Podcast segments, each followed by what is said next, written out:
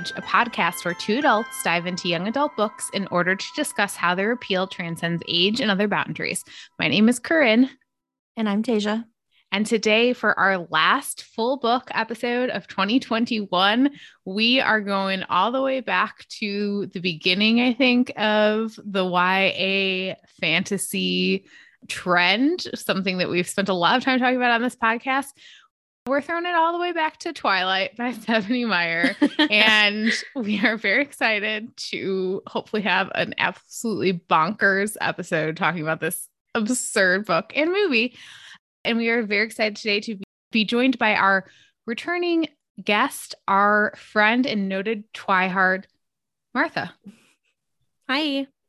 Hello. About three things I was absolutely positive. First, Edward was a vampire. Second, there was a part of him, and I didn't know how dominant that part might be, that thirsted for my blood. And third, I was unconditionally and irrevocably in love with him. Oh, way to set the tone, Martha. I love it. yeah, that's having me back, guys. I think the last book I talked about was autobiography, so this is quite quite a left turn. Quite um, a very but um, oddly, still a lot of Mormon shit happening. yeah. So that's I- I a would that's like to a talk weird about that. theme that Mar- Martha's sticking around for. Yeah. Why is Martha always on our Mormon episodes? You're that's not Mormon. no, I'm certainly not. So- I'm drinking wine as we speak. I don't think Mormons do that. No, they definitely do not. They just get um, high off of the smell of other people's blood, apparently, uh, their own personal brand of heroin. So that's what we're here to talk about today. Uh, before, let's try to rate it in briefly here before we get into this book and movie. Let's talk a little bit about what we are obsessing over these days. Tasia, do you want to go first? Yay, I have stuff to talk about. Yay. So I finally got around to reading Kingdom of the Curse by Kerri Maniscalco. Woo. I think you talked about it. Um, it is plot what plot. I mean, there is a plot. I just like don't really care about it. I'm here for um Demon Daddy Wrath and Demon Daddy Wrath only. Him and Emilia, just super hot. Keep it coming. I'll read it all day. Mhm. I also finally finished the Jasmine Throne by Tasha Suri. Um, I read it on audiobook, so I kind of took a nice long meandering road to get to the end of it, but it's really good. Um, sapphic, um, like Indian, um, like mythology, not even mythology. It's like, um, I don't know, just interesting magic systems and just, uh, I don't really know what's going on there either, but I'm here for it. It's, it's gay. Uh, the gay defense. Perfect. Five stars. It's gay. it's Woo! gay. That's really all I need. Um, I also read. Uh, so so we're big fans of Katee Robert here um, on Act Age, uh, renowned erotica writer Katee Robert. Uh, so I read. She has this whole series of like Disney villain erotica. Um, Is it called like Wicked Villains? yeah, it's the Wicked Villains, I think. Um, so I read the first one in that series, which is called Desperate Measures, which is a Jasmine and Jafar story. And The uh, let me tell Martha you, I just even, made the same face. even as a child, like I, I was never into Aladdin. I was very into Jasmine. That was like tiny gay Tasia, uh, peeking her head up. But also Jafar. So like I think if I trace back like all of my oh fucked upness, I, I can maybe pinpoint it right there.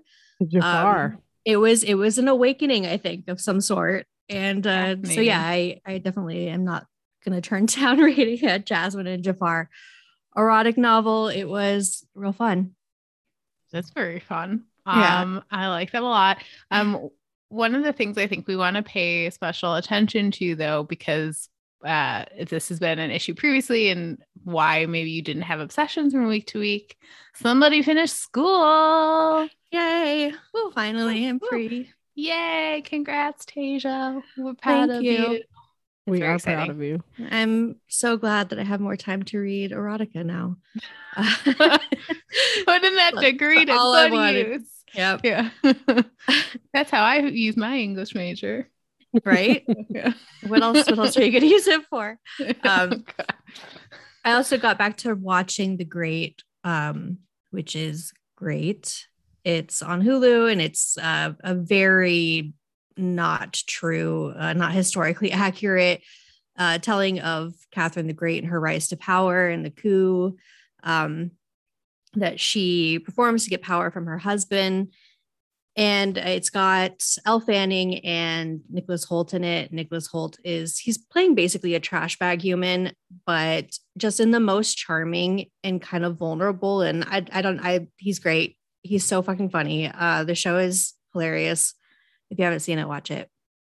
I feel like I have to revisit that show because it came out pretty early in the pandemic. And I think my attention span and my like ability to absorb certain things was kind of wonky at the time. And I like watched it and I was like, I know I would like this, but something isn't working for me. And I think it was more a reflection of like my mental state at the time Yeah. versus the show itself. So I need to like circle Mhm. back to it because Well, I feel the it was same. Yeah. yeah. it was funny because I I really enjoyed it when I first when it first came out and I watched maybe like four episodes like in one sitting probably and then I just stopped and I did not return to it even though I very much liked it so I I really feel that kind of like early days pandemic um just not having the mental bandwidth for anything really and uh but so I just I just went back to it because uh season 2 just came out Nice. so I returned to season one and I just finished that. And uh, it was it was great. I was instantly like, why did I stop watching this? But yeah, I think it was probably that Yeah. attention deficiency. Yeah. What you like, I like typically is a good Mhm. trend for me. So I should uh, definitely go back in and check that out uh, sometime soon. Martha, what are you into these days? Yeah, so you guys mentioned Katee Roberts. That's actually what I I wrote the Krampus Christmas erotica. Uh friend of us. I don't think she's been on this pod, but uh Steph wrote a spreadsheet for me of all these weird monster smut fics. And so I've been reading a lot of them. Read one about Please a share. minotaur. Yeah, no, it's uh Oh, the Minotaur was it the milking? Like yeah, that's actually legitimately good. No, it was like Morningstar Milking Mhm. Farm or something, and then there was one like uh, something similar about like a devil or like a minotaur falling in love with them, and so Krampus is next.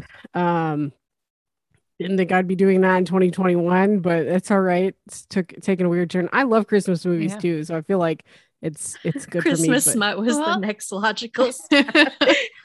but also 2021 is the year of Ice Planet Barbarians, just like Mhm. blowing up. Read a couple I haven't read it yet, yeah. but yeah, it's it's on my list for sure. yeah, we've we've finally got monster fucking in the uh in in like the popular zeitgeist. So Yeah. I mean, Well, this they- was a logical yeah. step. We all like were at one point or the other had some sort of weird attraction to Vampire Edward Cullen and vampires generally. So like I don't think it's totally outside the realm.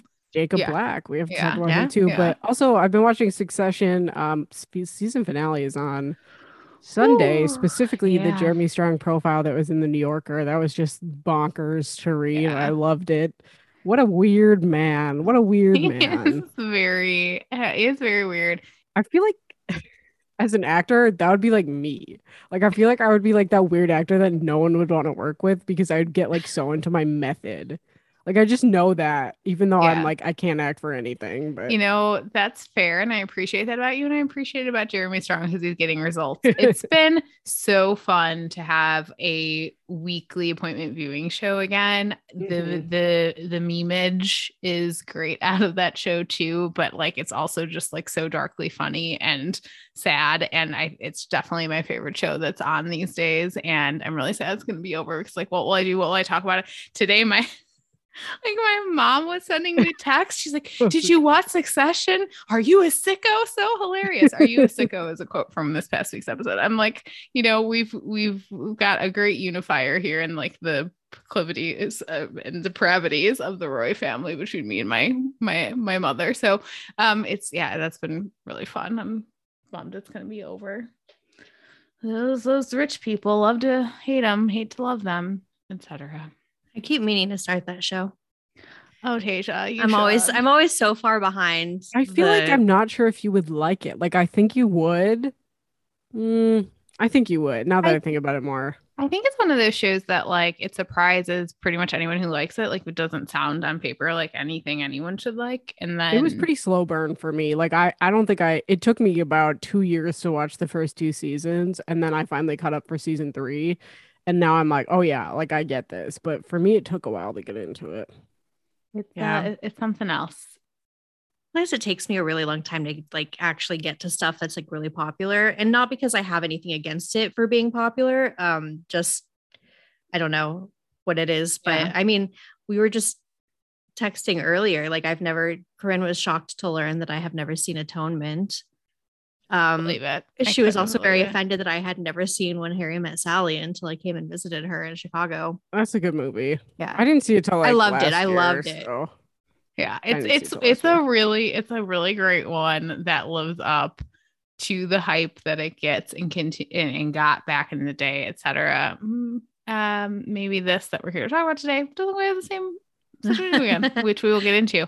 I guess in terms of my obsessions, just to briefly wrap up, I I don't know like what I've been doing. I guess I have read some things and been watching a lot of TV that's been out and catching up on things. I started watching for the first time ever Pushing Daisies. I was actually just watching an episode before I came in here. I gotta watch that. Yeah. I I mean, it's like like all of the Lee fan Pace. art of Blue and Lee Pace. Gansey, like as yeah, the Saran wrap. exactly. And and so it's been a long um overdue for me. And yes, um Lee Pace is Bay. So uh, although this like him in that show is my least favorite version of Lee Pace. He's too cookie cutter.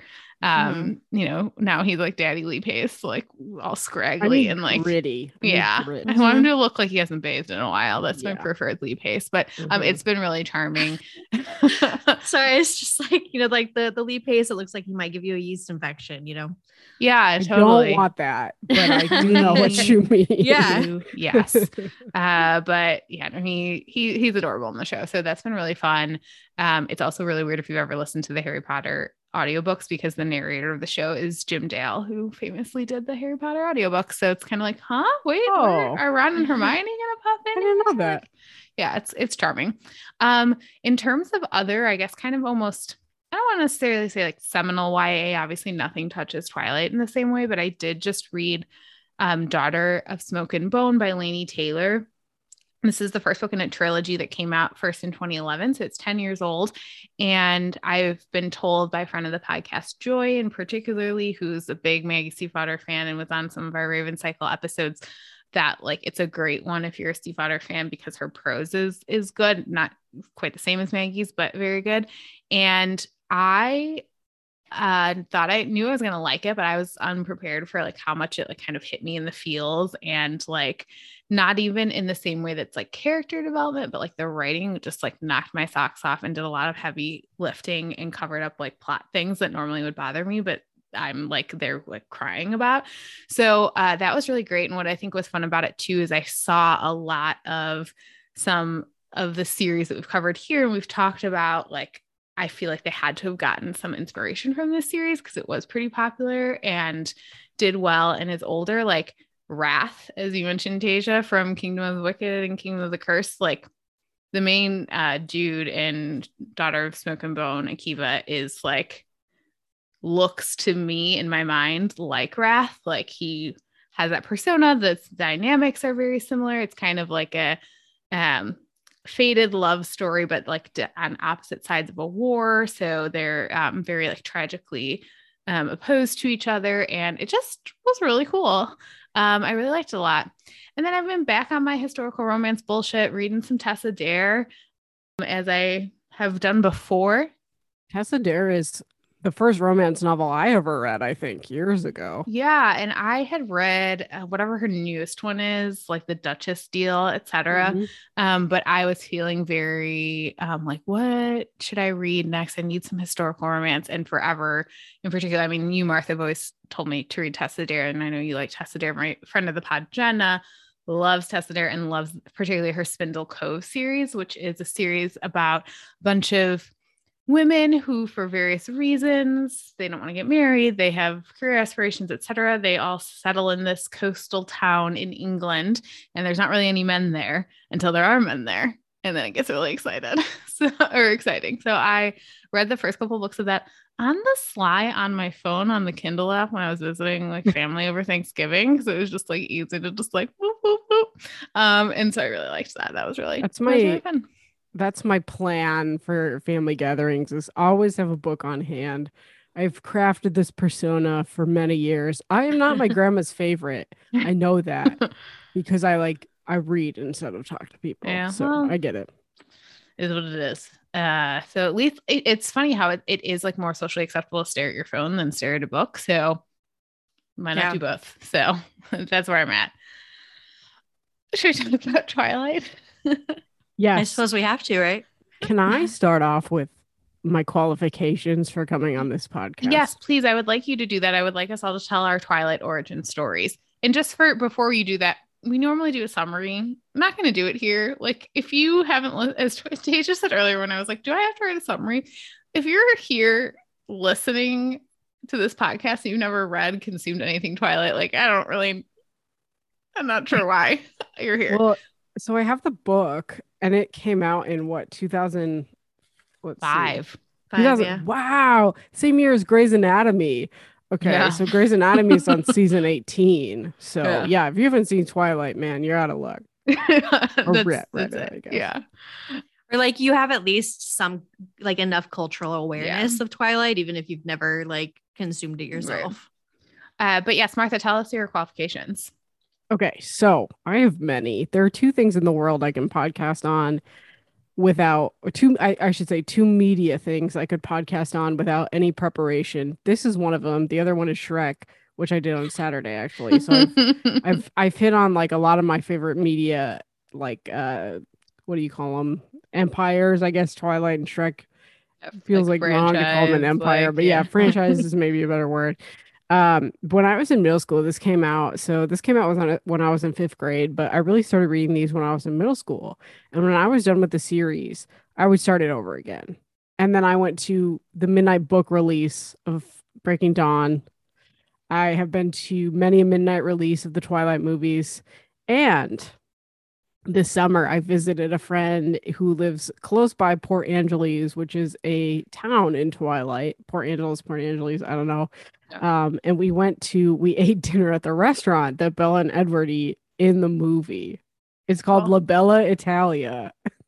and in the restaurant, there's like, uh, there's like all the Twilight books in the back corner. and like on the menu, it says like Bella's eggplant parmesan or something. I was like, yes, this is it. This is I would love that, honestly. If I were Um, there, I would love that. Yeah. Forks was too far away to go visit, so we got as close as we could without taking like two days to go visit Forks. But um, I've been a Twilight fan for a long time. It feels like hard to call myself a fan. I just feel like it was the time when I was growing up. Some of my older friends like haven't seen it. Right. Um, It's formative. yeah, it is. And so I introduced some of them this year to watching it for the first time. And we watched all of them. Our, like, uh, I don't know how old he is, like 45 year old Irish friend uh, had never seen it and he watched them. and it was Yeah. great to, uh, to do that. So I, Yeah. I feel like probably has been a part of my life for a long, a long time. Yeah. probably too it. long. And that's why we knew we had to have you here. Yeah. One of my highlights of like early days pandemic when I was on furlough and just wanted to sit around and drink all day was um all of us watching just like binging Twilight over what like if just a few days. Did we do one every day or I don't even remember how we I did don't it, remember. but We, and Well, we definitely and watched we- them all. yeah, And, we watched yes. all of them and uh we it stayed up was late to watch uh, Breaking Dawn Part One and Part Two. I We had to remember that back now. back. Yeah. Yeah. Yeah, like we talk a lot of shit, but like we're here. Like, and I I do like the movies, and that's one of the things we'll talk about, like more than going back to the book. Like I I and we'll we'll get into that. Tasia, what is your Twilight origin story? Villain origin story. I saw basically right. Um, I saw the first movie and I was like, that was kind of hot. I will read these books. And so I, I read those books and that was that was pretty much how that went. I had um one of my friends was like really into it. So I would go to like the movie releases and stuff with her. Um I was more of a casual enjoyer of of the Twilight stuff than she was, but um yeah, I did I did enjoy. And what I will say for Twilight is like there's there's not a lot that can be said for it quality wise, but there is a lot that can be said for it. Like, like in Martha's case, it was very formative, but also I think it got a lot of people, even older people, into reading again. And it kind of created the YA genre like officially. Yeah. Um, in, in publishing. So it Yeah. has It's also fun to make fun of. I think it's really is- fun to make fun of. Martha It's- shared this yeah. great meme that was like Twilight is basically um just like eh, really bad secondhand embarrassment with hot people and really good music. And it is. And you know what? I'm here for it. So Yeah. Yeah, definitely. And I, your point about like getting people back into reading is like a good one because I did not, I, in 2005, I was junior in high school. Sorry, my senior year of high school. Um, did watch Grey's Anatomy uh, when that premiered. Uh, remember watching that premiere, but I didn't read much in high school at all, except when like Harry Potter books came out. Like I, that was like a dark period of my life reading. But I remember and I looked back at the calendar to confirm my memory of this, and I was correct that the first movie came out like the weekend before Thanksgiving. And so I was coming home for uh, Thanksgiving break in college. What would that have been like junior year of college? And my friend was like obsessed and was like, We have to go. We're going to see this movie. We're going to see. it. And I'm like, Okay. And the same thing, saw the movie and then like tore through all of the books. And it was really like the first time I'd run, read for pleasure in a really long time. And I remember like not sleeping being like very fevered, like towards the end of this experience. Um, and yeah, and it was just kind of like a fun thing to get into again at the time because it was such like it was so big. Like there's no like Marvel's maybe like close. And I, I think in a lot of ways, but there's so much of it that it's hard to sustain the level of like fervor that there was like with all of these movies and like the Harry Potter movies too. Like there we haven't had something that's quite like that since then. It's a fun time. What a time to be alive. I apparently though, and I told you guys both this because I bought all of the books like when I was home that um there it is. I, I don't know where mine is. That's what I told you guys. Like I must have told my mom at some point when she's like cleaning out my childhood bedroom that she could get rid of my Twilight books because I went to get them These to are read. my originals That's from when I was in middle school. I still have them. I love I, that. when I was moving apartments a few months ago, I was like, okay, like I'm gonna go through these books that my mom has been saving. Like, I thought we had my Harry Potter books. I don't know where they are, and it kind of stresses me out that I don't have my originals. But um, I won't think about that. But yeah, I was like, well, shit, I gotta bring Yeah. the Twilight. Like, this is I love it. for, I like have my originals too. They're Yeah. all like, you know, nice cracked spines and stuff. next so to the new edition Midnight Sun. The old Beautiful. Yeah. hardcover. that's a conversation we're definitely gonna have. Yeah. well, I think what's really indicative of their reach, right, is like, oh, I was like, oh, damn it, I don't have my Twilight books anymore. I don't know where they are. I like went to try to get them from the library, and my husband was like, we have them in our shared Kindle library. And I'm like, why do you have the Twilight books? Him was Like, reading. he definitely read them because I think it was, I mean, it, yeah, now we can look at it and say, like, this is like a really weird, creepy love story. But at the time, like, it was a lot of like, this is the next Harry Potter. And so if you liked that, I think there was a lot of people who like wanted to meet the, to compare and try them for their, Mhm. for themselves. But yeah, no, apparently I own them all on Kindle. So I'm okay. I've got them. Love that bought- for yeah, him. he bought them for you. He, yeah, that's, he seemed pretty adamant about the fact that like he owned them. So I'm happy for him. Um, so yeah, this book, let's let's dive into it, I guess then, because it's a book. Um, one of the things that I will say, so I have not read it. I've only ever read them once in that fevered time in 2008. Like people always talk about how these books are bad. And I will say, and I'll give this to Stephenie Meyer, I was very surprised at like how well written the book is in terms of like her word choice and her prose. And I think it's well plotted for what it is. I just don't like any of the things that I'm reading. like, and yeah, it's definitely more of a content issue than Yes, a really true. um a crafting issue. Yeah. yeah. Um, Martha, I see you have a note here. You want to talk a little bit about how this came to Stephenie Meyer, like Oh, the yes. story? Have you? Did you guys click on the link? No, I want you. Okay. To tell There's me a about link. it. What? Yeah. Let In me. Uh, let me pull up that link. Oh, I see that. I do know that story though. Yeah. But yeah. Please tell. okay. Please tell. So stepheniemeyer.com slash the story of Twilight getting published.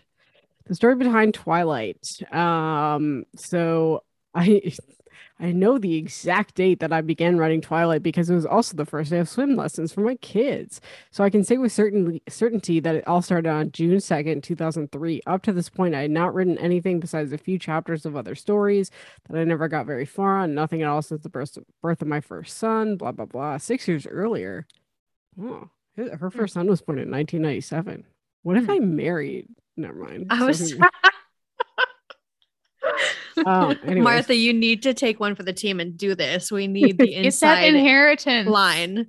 I, Yeah. I, I would love that Twilight inheritance. Yeah. I would uh I would do things for that. But um I woke up on that June 2nd from a very vivid dream. In my dream, two people were having an intense conversation in a meadow in the woods. One of these people was just your average girl. The other person was a fantastically beautiful, sparkly, and a vampire. Um I didn't read the whole thing, but yeah, it, it came to her in a dream Wow. which you know i did have a weird dream the other day and someone commented like oh you should like make a spec script out of that i'm not going to do that but like i maybe you should. maybe i should it was kind it was kind of weird dream but like good for her i guess that it came out of a dream. I'm but i'm i'm very much wondering how she had not really written anything that this was the thing that got picked up. Like kudos to whoever the publisher is um for knowing that yeah vampires that's the thing. That's what we Yeah. need right now.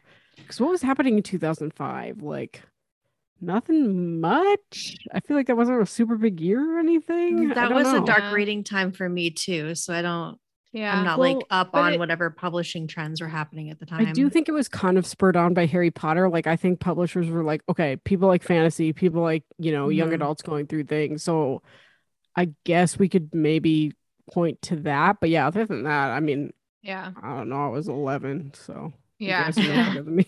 yeah, I have I have no idea either, but I mean there's definitely precedent of like things like Buffy that people like definitely have this cultural fascination with vampire stories, but yeah, it is interesting how like this is the one. And I will say like even though way more of this story now is cringeworthy to me in 2021 than it was in, in 2008 or you know whatever um like the chemist like the chemistry is there. Like the romantic elements of it are there. Like they're cringy to me like but it definitely like captures like this dark romance vibe that i think maybe a lot of people like weren't familiar with. I mean like we know now like there's whole trends in romance like dark romance like mafia romance like all this stuff that's super super dark. And like this in some ways feels kind of like a predecessor to that um Mhm. because like it puts it in a very commercialized package but like you definitely get seeds of like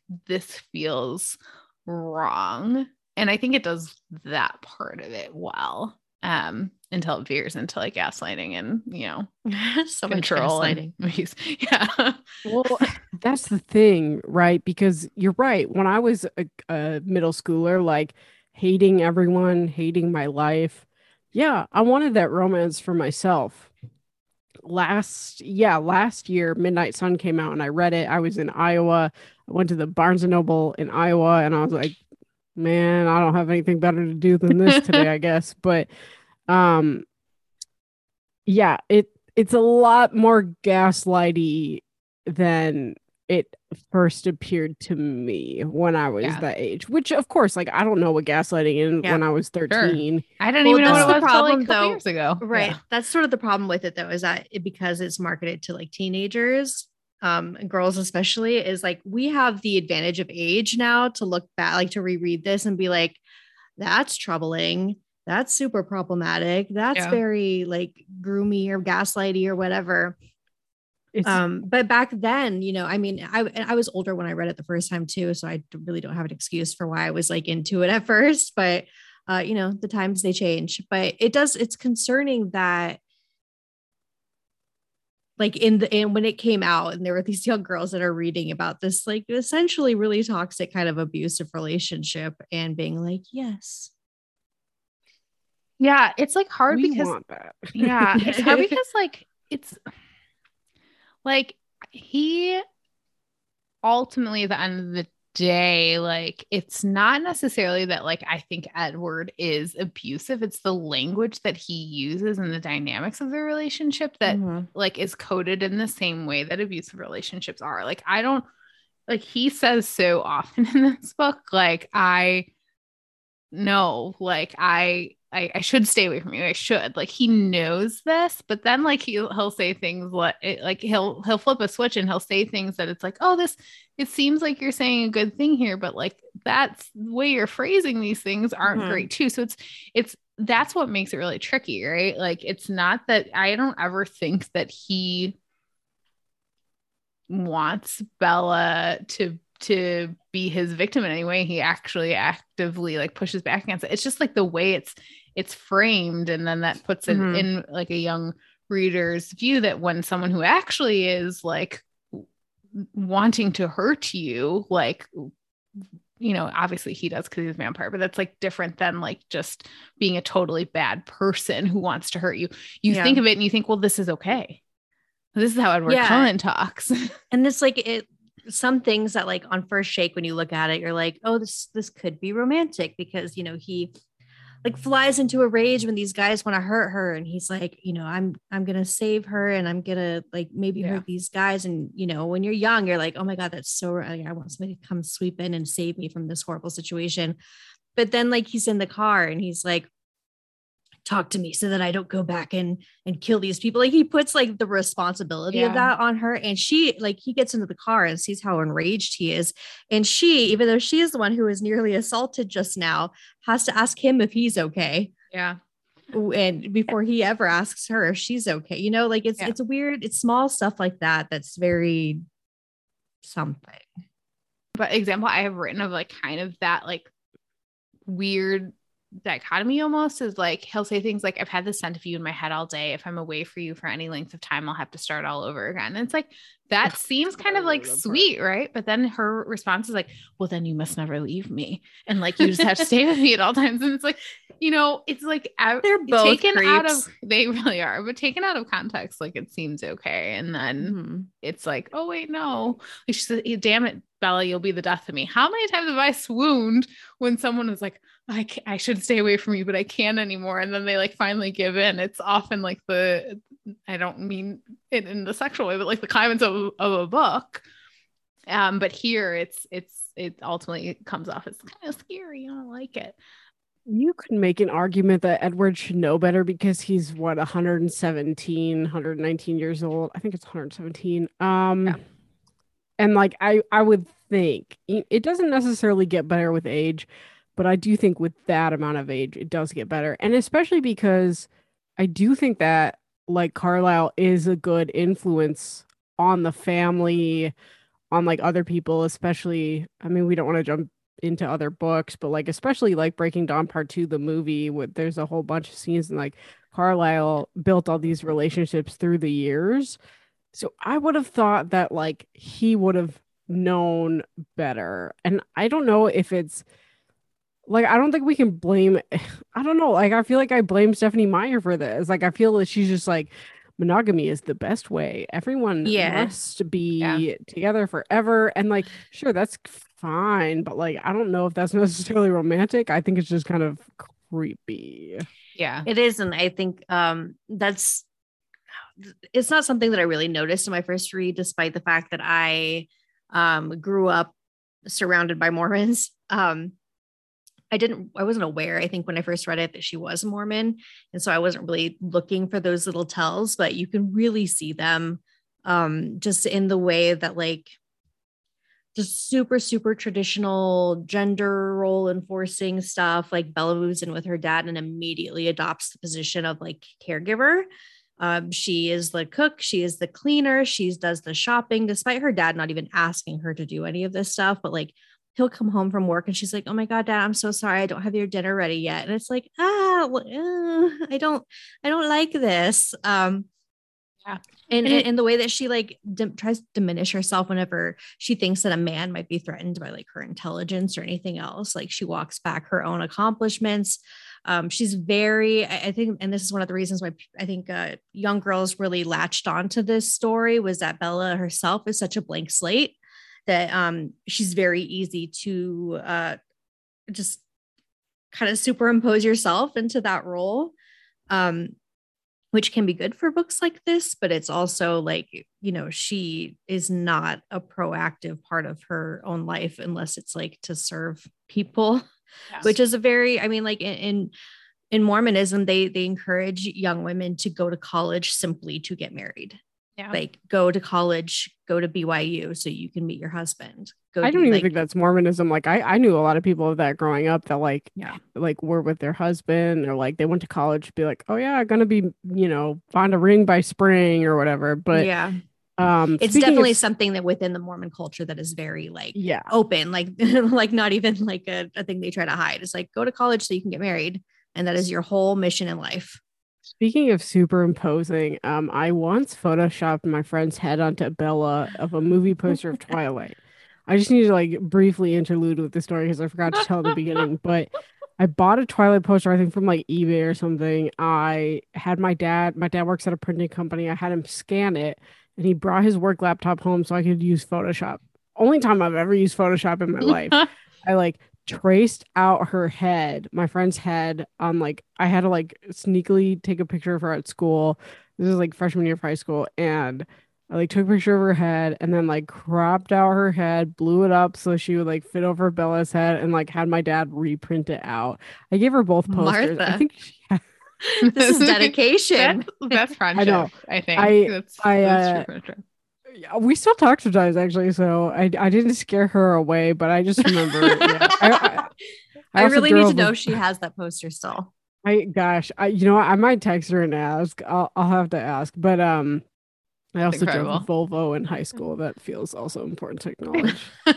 Listen, the Volvo is like kind of iconic, right? It's- like It it's is, a good yeah. car. It's a Yeah. good car. yeah. I It- I don't have I didn't have that nice of one. I had one that could like you know a full turn radius in the car. You can like go all, all the way and like your tire tires will go like this. Mine sort of stopped one rotation before that, so it would only go like this, and Good. like it was really hard to park with. But anyways, yeah. Yeah. Uh man, what what a time. Would you guys be a vampire if you could in this universe? Oh man. Yes.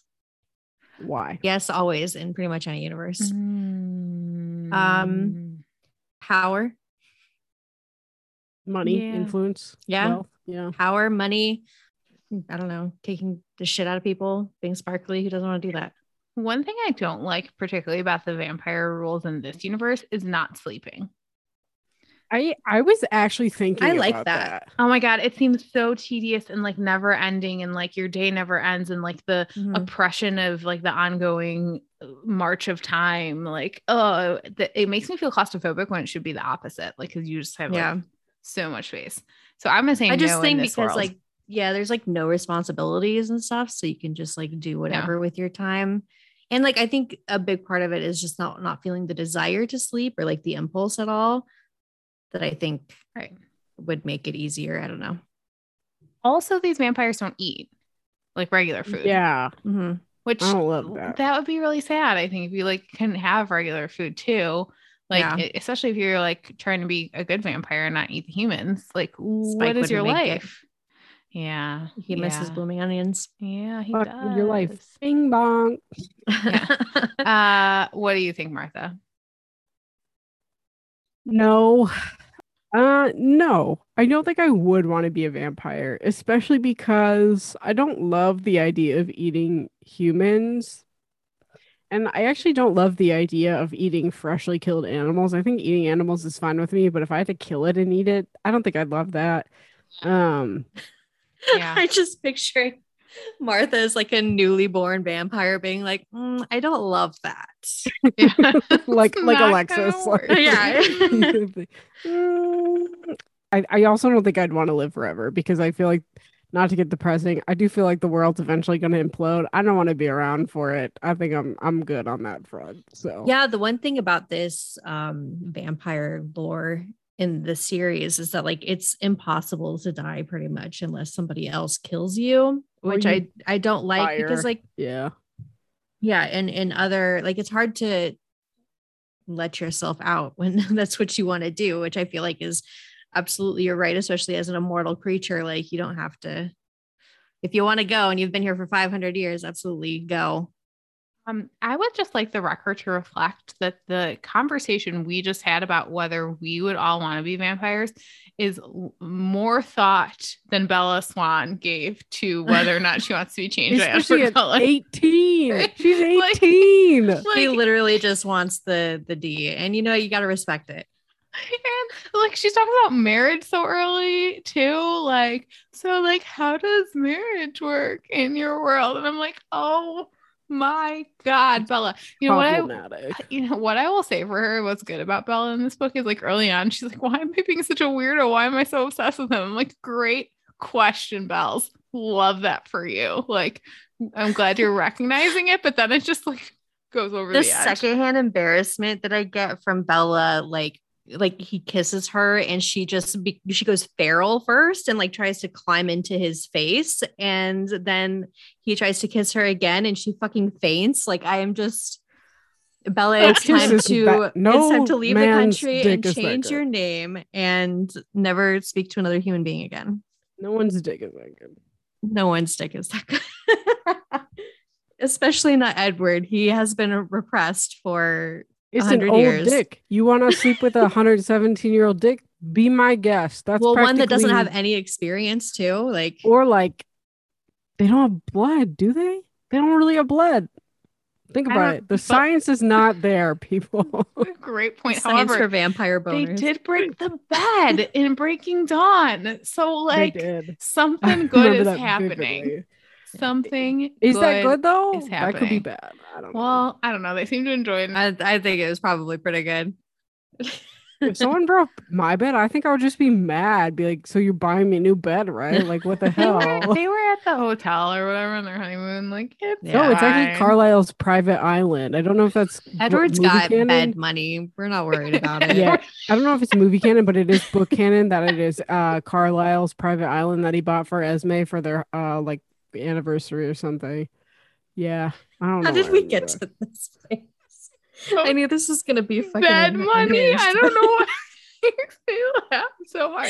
Um, I think I know in- too much about this whole franchise.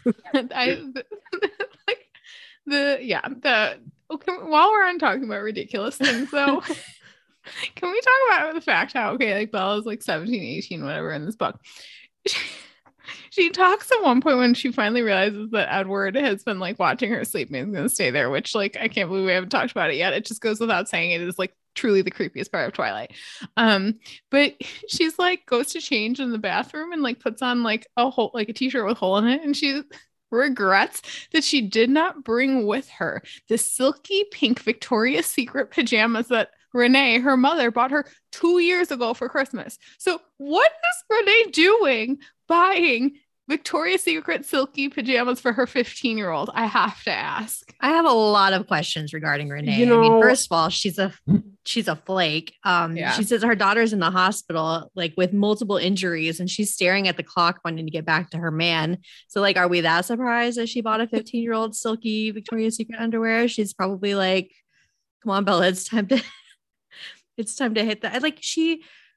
I think she's kind of honestly, Renee, I think is kind of a dick. She gave like married Charlie, gave birth to Bella, like months later, a couple months later, Yeah. just fucking left him because she didn't like the town they lived in. Um, Yeah, took her daughter look. states away, and Bella grew up only seeing her father two weeks out of every year. And, and Charlie only got to see his daughter, who he truly, you know, he, he loves clearly. Yeah. Um, two weeks out of the year. That sucks, man. Yeah, it's not great. It's it's not great. Um, yeah, Charlie. uh, One of the biggest improvements I think from book to movie is Charlie. Yes. Like I love movie Charlie. hot. Fabulous. Yeah, he's definitely hot. Definitely hot. Um, I did like though, because we were you got that talking. surround sound. Sorry. um, but we were talking off air about um Charlisle shippers. Mm-hmm. And I definitely see the origin here of that when he's like no. that Dude, that Charlie has such a big crush on Carlisle through the Yeah. whole series. I remember so much about this, even when he was like super pissed about in, in like Breaking Dawn and stuff. it- he was still just like willing to to, to, like let anything Carlisle says go. Are you guys on He- Twilight Talk? Because I feel like that's probably a thing they talk about. I'm on Yeah, Twilight Talk. no. I get the Yeah. occasional video, but Uh, Oh, speaking Twilight of, talk. Not Yeah. like top. Yeah. Okay. no, speaking of moms, um, my mom definitely has bought me like sexy undies before, so I don't think it's that weird. But I don't know. I think it's your it's silence is weird. saying a lot. well, okay, but 15 was she buying you those things? Uh, no, I don't think so. Yeah, no, that's what's weird. Um, one other thing just randomly I want to talk about. I can't believe I did not latch on to this. Um, Edward Cullen, my boy, he's from Chicago. Chicago. I'm Nick Miller. I'm from Chicago. Same energy. wait, remake the Twilight movies with Jake Johnson as Edward, like Jake Johnson as he looks now. I 1000% want to watch this. That's worse than if Bella falls in love with Jake Johnson. He's like old as no, he's not that old, but older than her. I'm just saying there's all these um this talk all the time here in Chicago about our flag, and our flag has four stars on it for four seminal events in the history of Chicago, Chicago Fire, um, couple World's Fairs, um, and a, a battle that happened here. So we always talk about like what could we what could happen? We get a fifth star. Why hasn't it been the origin story of Edward Cullen becoming a vampire in 1907 during the pandemic? I think Like, you should 1917. Yeah. Run for city council. Yeah. Um, I have a question. So I was on a podcast called Chaos on the Set. Shout out to friend Shruti. Uh, but one of their things, and we and we can get into this more when we start discussing the movie more in depth. But one of her things is, would you recast any part in the Twilight movie? And I would love Very to hear your answers. Like, do you think it's a good cast? Do you think it could use improvements? You know, besides the Jake Johnson thing, obviously that would improve it. But is there anything else that you can think of off the top of your head? I have two that I Oh, would yeah. immediately change that I never liked and they didn't work for me. Um, what are their names? Uh, who play um Alice and Rosalie? I was going to say Rosalie too. Ooh. Yeah. Rosalie, Nikki- is- I think Nikki Reed got picked Yeah. because Catherine Hardwicke. yeah, because she was in 13. Mm-hmm. Nikki Reed. But I don't think she was- Edie Somerhalder. I Yeah, think she now. is. Yeah, Yeah, that's a that's something I, I should have mentioned in the sessions earlier. Getting into the the old uh, Vampire Diaries, a much better non-gas lady explanation to your girlfriend as to why you're being weird coming from the Salvatore brothers in that book. I will just say Edward Cullen could take a page out of their book, but um, yeah, I never really liked her, and I never really liked. Oh my gosh, what's her name? Alice. Yeah, Uh, uh, Ashley Greene. Ashley Greene.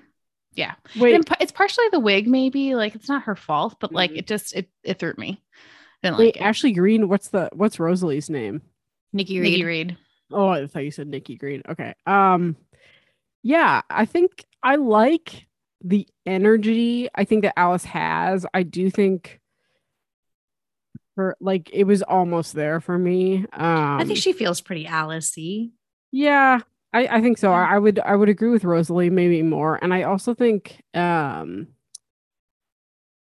let me think.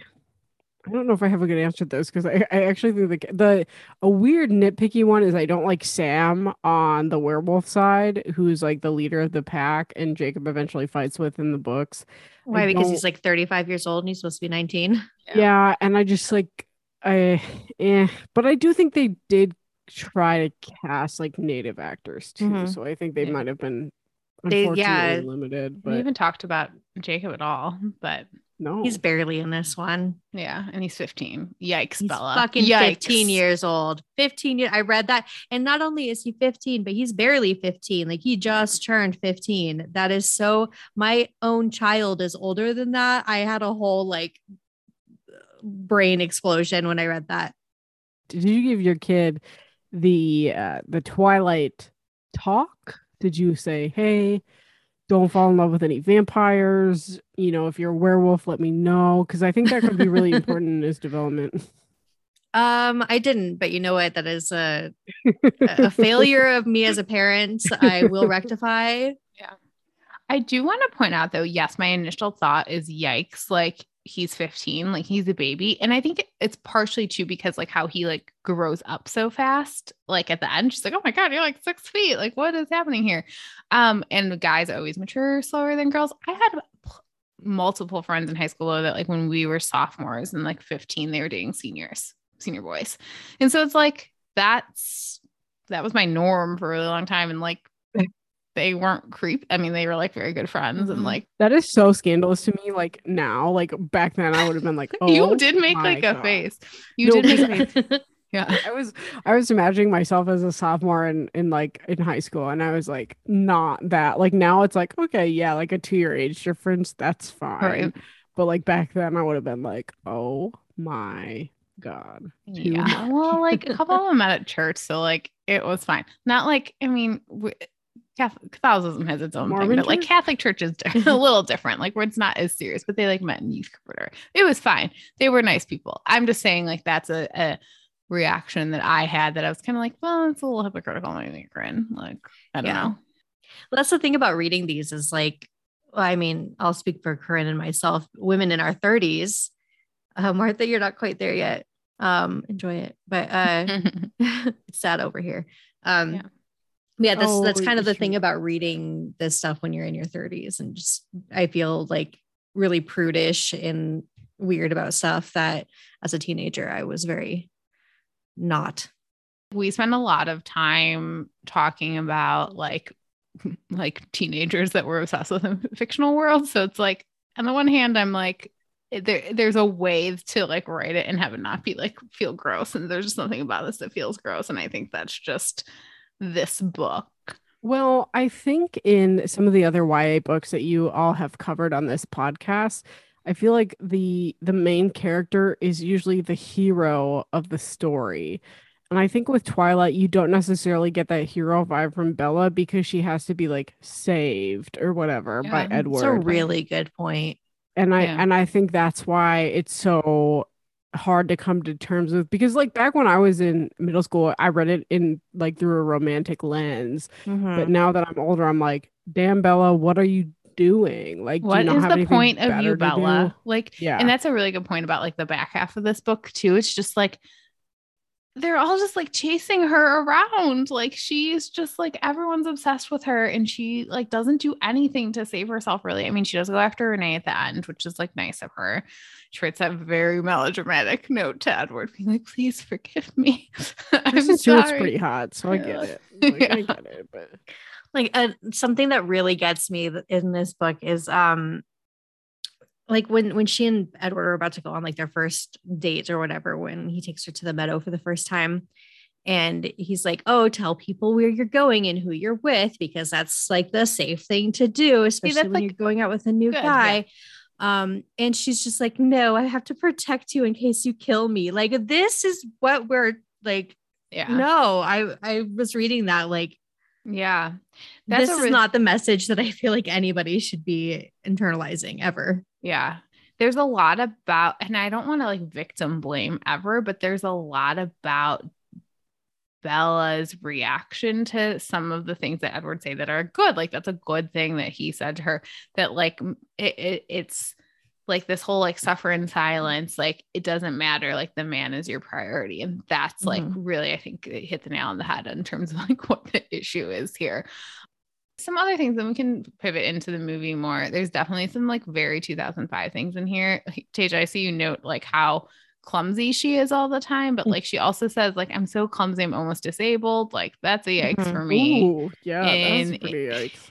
in this year um also can we talk about how bella drugs herself with cold medicine in this book like what is this book like who amongst us has not done so that weird. like i have done that I've I've Mhm. hit the Benadryl a couple times. Yeah. Hundred percent. But like, why is this in a YA book? Um, so that was very There's weird there's this one line. Um, if I had to, I suppose I could purposely put myself in danger to keep him close. And like, first of all, yeesh, Second of all, that actually happens in the next book. It is so like if she says it is, it's like or she thinks it is a very offhand comment, and then is like, oh, I have to like make sure Edward can't tell that I'm thinking something like this. But like it's Yeah. That's like so fucked up. girl And then like, yeah, and, and here's like another right. Um another instance of her just like having no personality after she meets Edward is um she like gets up one morning and she's like, it's foggy and dark outside my window, absolutely perfect. And it's like Bella's like my personality. I don't know her. Like everything becomes about when she first moved there, she was like, I fucking it. hate the fog. I hate the the rain, the clouds. I want sunshine. And now she's like, fuck the sun.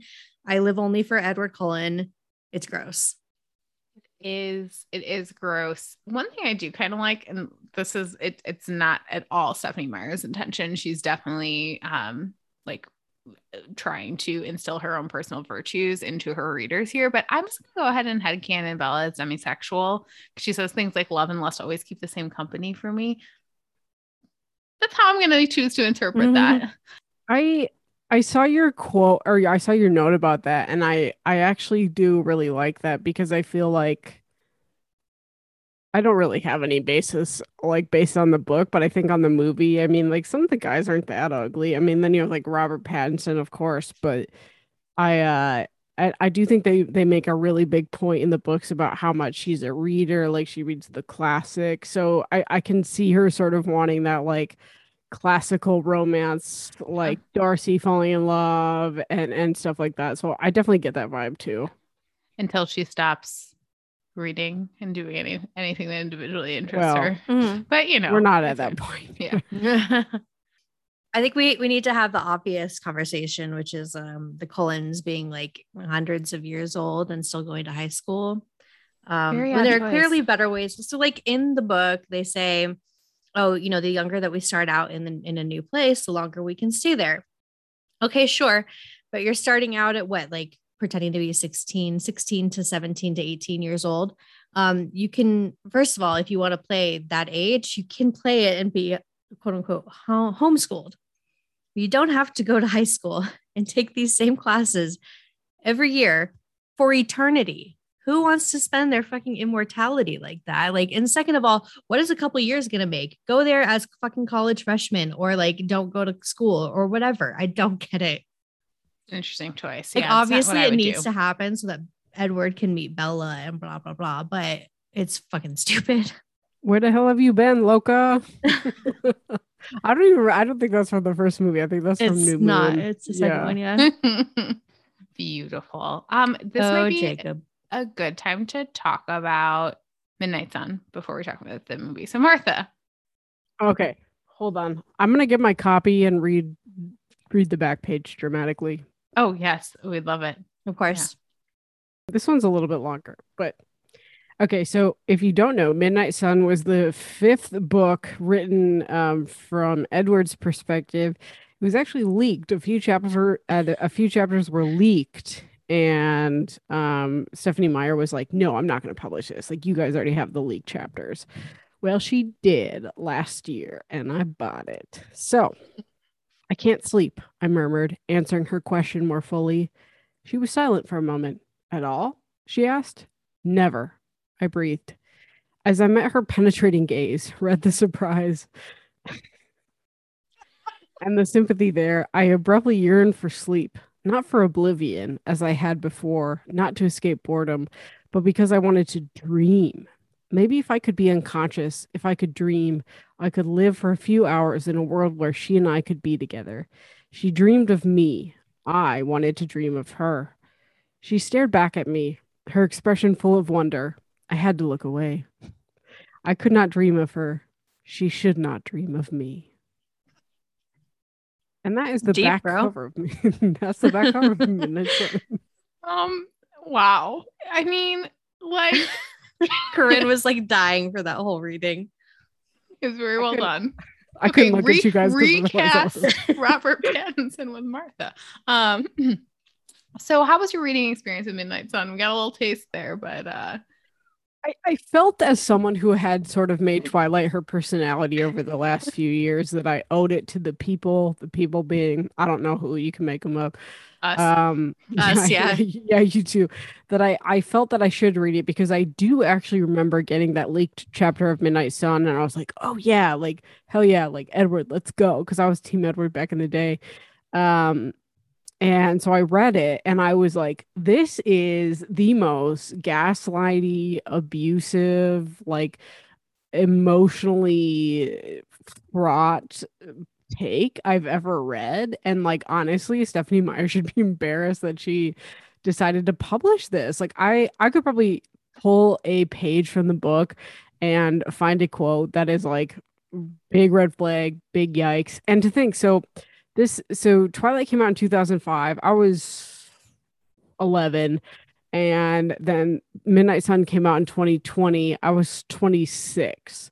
So 11 to 26, that is a huge difference. Like her main reader base grew up to hopefully understand that like Twilight is bad. Eh, bad is relative, but like Twilight is not an example of a good relationship. And then Midnight Sun, I feel like she just doubled down on that. She's like, yeah, we're just gonna like throw in some toxic traits. Bella's still gonna be in love. I mean, specifically, you know, a big scene in the movie is the biology class and also in the book.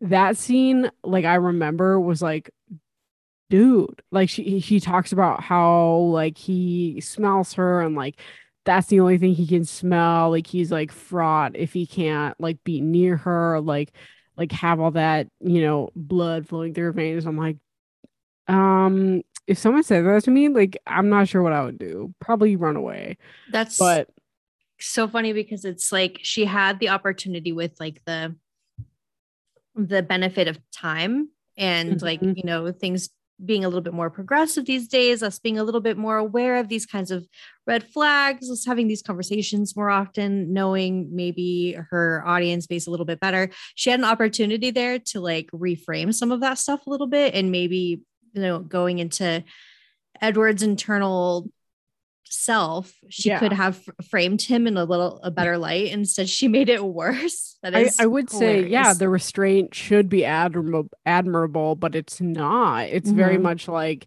Edward gives it like zero thought, and he's like, okay, I have to be with this person forever. That's how important they are to me, and like, you know, because a lot of the movie in the book is is from Bella's point of view, and it's like how much Edward, you know, seems to hate being around her when really he's just smelling her blood.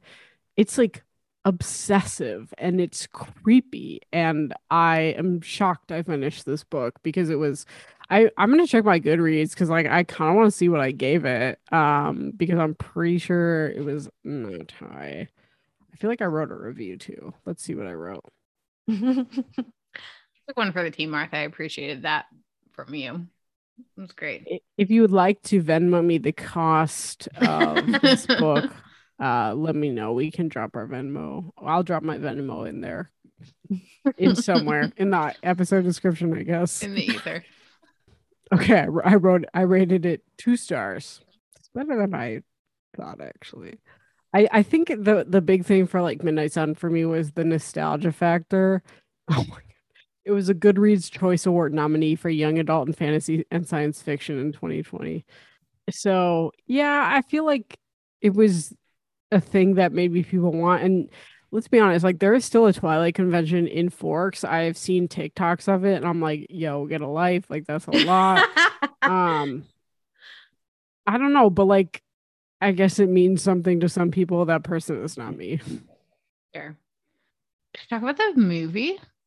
Yeah I, I like the movie. So this is a very rare thing um to happen on this podcast when we cover a book and a movie that I like the movie more Mhm. than the book. And it definitely has the movies have more of a nostalgia factor for me than the books. So that might have something to do with it. But I do think it kind of tones down overall some of this. I think not being in Bella's head as much is helpful to the film. The the the feel of the film and the soundtrack is like really cool. So that helps too.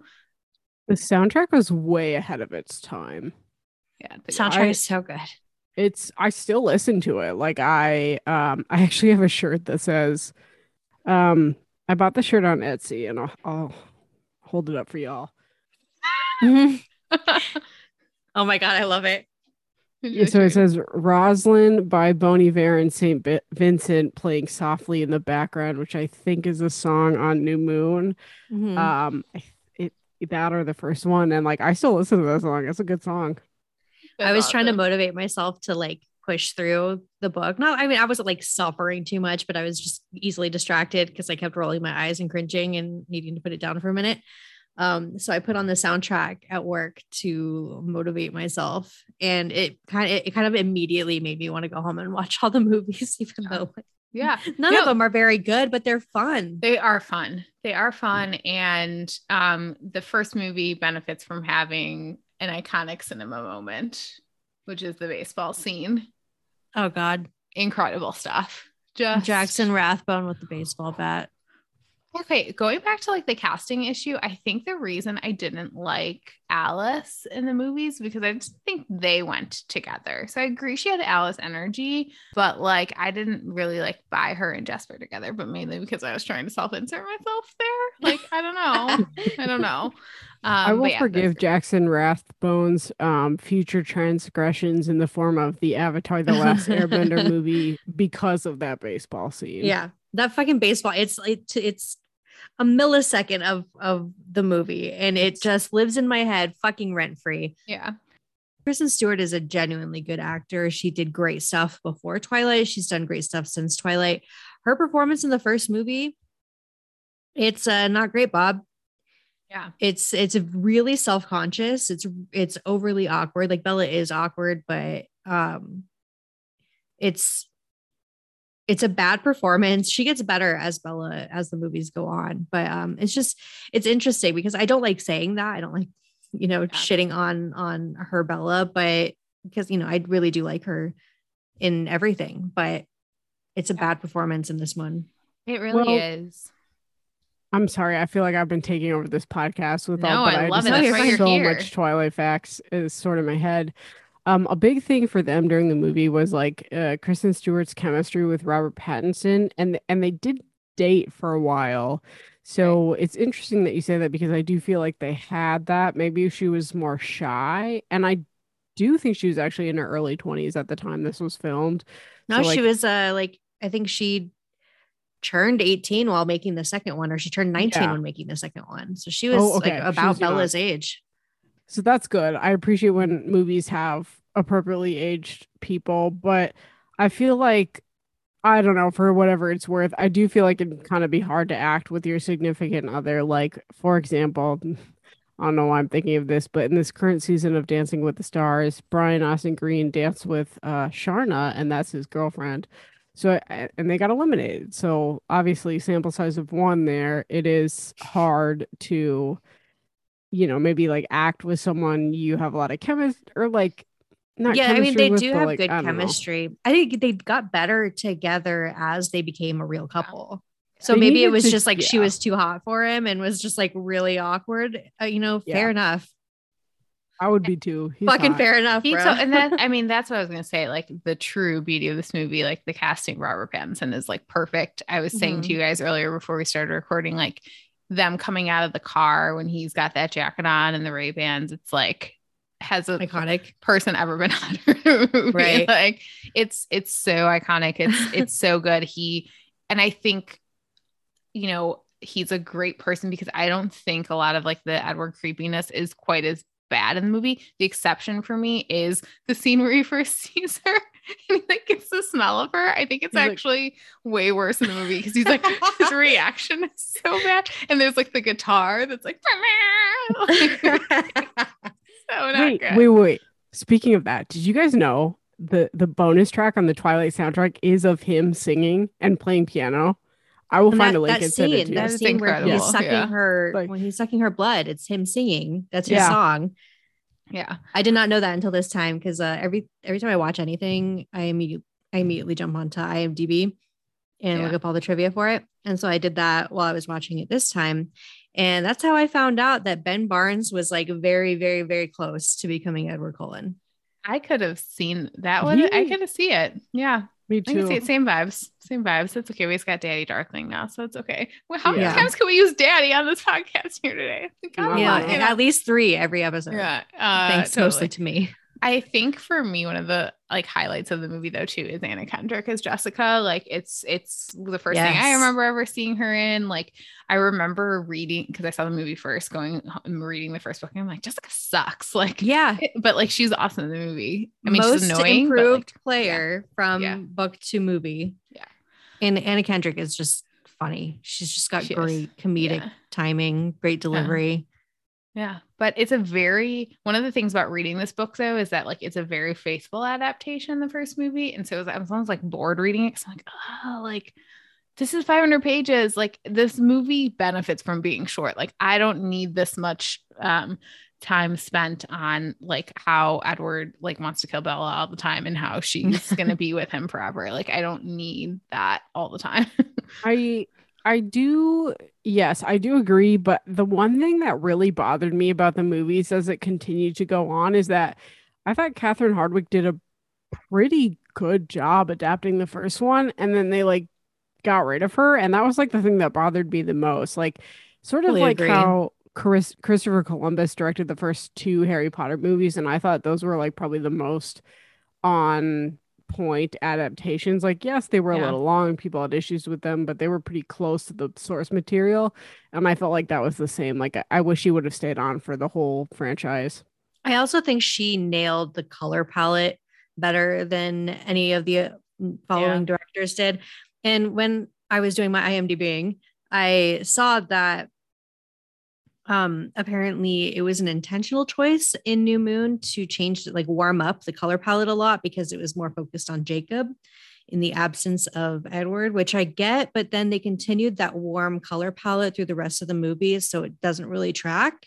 And also like that's that's a cool like artistic choice to make but at the same time it makes your film franchise which should be cohesive like visually not cohesive visually um yeah that was like a weird color palette issue that i Yeah. had with the movies So I just dropped in the chat this company that I follow on Instagram is called Pretty Pretty Candy Pin Company, and this person makes keychains uh based on the color palette of each of the movies. So you can like hold up the keychain and it'll like make it Oh, Twilight that's Blue or. New Moon Orange or whatever.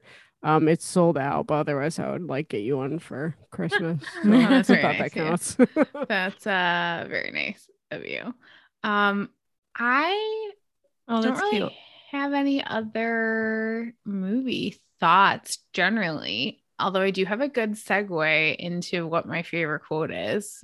Um, so if we're okay with diving into superlatives here, I originally had as my favorite quote the quote that Martha started us off with here today because I think it's like an absolute iconic yet batshit Twilight line, the line about like how she was completely uh, unconditionally and irrevocably in love with him. Mhm. I'm gonna give um, a shout out to you better hold on tight, Spider Monkey, which is another iconic line only from the movies, is so ridiculous. And why it's in there, I don't know, but I love that it is because it brings me joy because it's so stupid. So that's my favorite quote. should i pick how you like in the rain girl I the uh, you know how you remember how you like learn words or like look them up in life. You're like, oh, that came from this. I will always remember irrevocably because of this book. Like that is where I looked it up. That is what I will think of when I when I look it up. Um, my favorite quote is I feel like it's not even a good quote. I've just quoted this so many times, but Bella's like, How old are you? 17, he answered promptly. And how long have you been 17? His lips twitched as he stared at the road.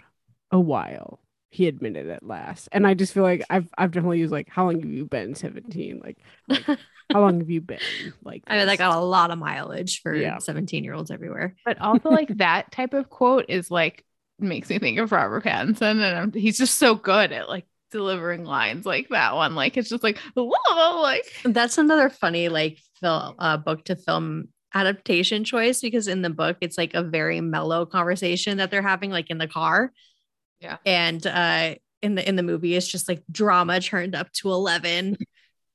yeah, Um so mine I, I also picked another just iconic uh dumb line. And so the lion fell in love with the lamb, he murmured. I looked away, hiding my eyes as I thrilled at the word. What a stupid lamb, I sighed. What a sick, masochistic lion. And apparently, this was like the one line that Stephenie Meyer put her foot down and was like, You have to have this in the movie. And uh, it was. Should we get lion and lamb tattoos? I think Mm. that's. I would never do that. I would not. Oh like someone needs to talk me out of that if I. yeah, gosh. Um, favorite character and arc is something we always discuss, and I just don't have anything because I, I guess I like Mike, like maybe Mike in the book, like he doesn't seem that bad. Like I don't know. Mike's a golden retriever boyfriend. Like he's Yeah. he's also maybe what- weirdly yeah. possessive, like He does have over weird her. things. Yeah, he does have weird things. So then I guess maybe I'll say like Angela, Esme. Like Esme's cool, I guess. Esme is pretty cool. Carlisle. Yeah, Carlisle. I actually do genuinely like Carlisle. I think he's probably my favorite character. But as a joke, I was writing these notes at like at the end of the workday, and I said the continuing passage of time Bella will experience as an 18 year old forever. So Great arc. Great arc. Yes.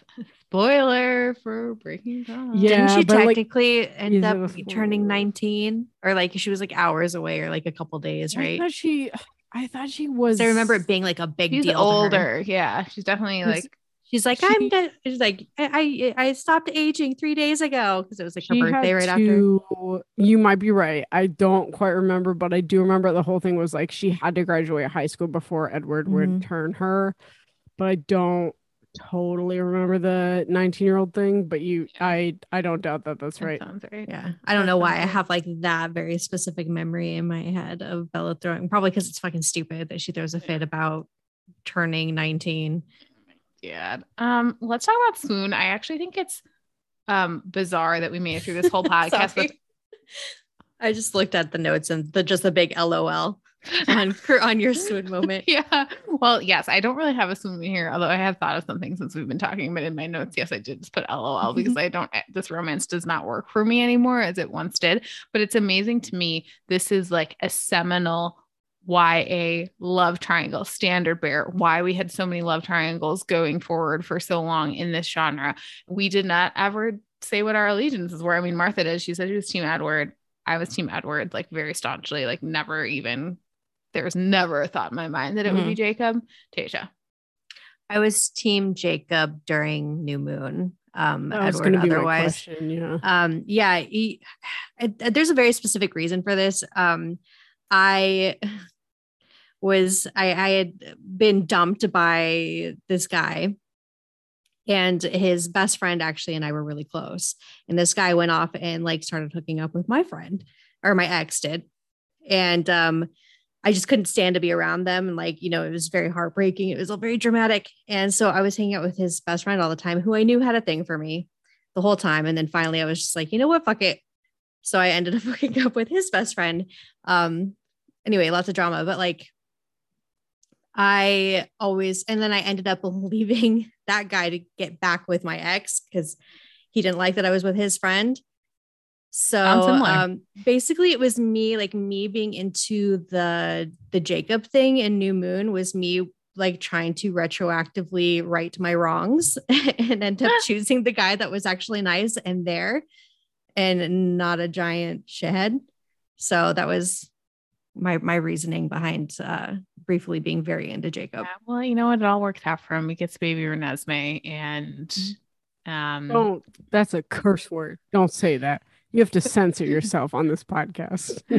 that's that's a curse word. But like when you talk about the effect on the culture, like I say imprinting on things all the time. It's 100% Mhm. because of, of Twilight. Um, I'm going to jump back now and say what I did find as my swoon moment, which I tried to find earlier for all the Charlisle shippers out there. This is what he says. You should see the doctor, Charlie said, laughing. It's a good thing he's happily married. A lot of the nurses at the hospital have a hard time concentrating on their work with him around. Like, what knowledge? Like, why does the chief of police have this knowledge if he does not have a vested interest? Is all I have to say about that, I think. Just saying. Just saying. My favorite swoon moment does not exist because I've read Midnight Sun. I can't say anything particularly sticks out to me with Bella and Edward. Um, I I guess like Carlisle and Esme, but even that is pretty red flaggy because he did turn her. Um, I mean, it really just depends, like if you believe in the concept of soulmates, and I guess like yes, I do, but like I I think there is more than one soulmate in your life. Like you could Yeah. have a a music soulmate, like a book soulmate, or like a like a I don't know, whatever. Um, but I gotta say no. no, it's a it's a no from me, dog, as well. No from me, dog. Yeah, it doesn't it doesn't work in the way that it like it really truly did work for me the first time I read these books. So, and we all have learned and grown and evolved. And so is everyone involved in this project. Like Rob and Kristen are doing great things now, separately on their own. They seem like in a much better place. Like we've all grown together. It's great. I don't know why this is here, but I I just look. Are you noticing the same thing I'm noticing right now? yeah, so we have a spoiler section in our notes. Like sometimes if we like are going to talk about another book here, which we obviously didn't do here, but it just says Martha's favorite spinoff, obviously Fifty Shades of Grey. I mean, It- yeah, because I think well, all right, favorite is, is a stretch, but I think it's Yeah. the most well known and and I feel like a lot of people do know it, but some people don't know it. But yeah, it is based on Twilight. I think E.L. James is the author and she definitely it was Twilight fan fiction and then Mhm. it got turned into a book and a movie. I did read all three of them and I have seen all of the movies. Um man, I was lonely back in the day. I have not. I have. I did read those books, but I did not see the movie. Uh, movies. movies suck. I didn't see the movies, but speaking of great soundtracks, the the Yes. soundtracks for Love Me Like You Do, Ellie Goulding is like a top song for me. I love that song. Beyonce also had a cover for that, I believe, or like a slowed down Oh, version. of one of the Yeah, she did a songs, slow down, really good. sexy time version of uh, "Crazy in Love." I think. Yep. Yeah. Um, so Um, also, the Weeknd's earned it. It was pretty Yep. sexy too. yeah. Um, what else was um like a Twilight fan fiction that got turned into something else? I feel like there's more. I know that Christina Lauren's Christina Beautiful Bastard Lauren, was mhm. uh, Twilight fan fiction. Yes, it was. Uh, I can't think of anything else. That was what I, I feel like there were more. But No, I mean it like it's it's its effect is is impossible to understate here and I'm thankful for it and it's just fun that we can like make fun of it now but yeah this is this is really fun. I know when like we talked about this previously on one of our earlier episodes when we said we were going to cover this you're like maybe we're going to cover the rest of the book someday. I I just have to say right here right now like and let's make it a time capsule in case I change my my mind. I cannot commit to, to that. I do not want to read the rest of the books again. I don't think it's it's necessary. I think if you were going to immerse yourself in the Twilight universe, I would say you just watch the movies because Yeah. I Yeah. do think yeah. they're pretty campy. I do think, you know, the acting is bad, but like, man, you get to watch how, like hot people like do weird Hot people, good Exactly. music, yeah. And that's all that's all you can ask for these days. Right. and they so make yeah. for excellent drinking games. Sure do. Like just just saying, Sure. it's a good time.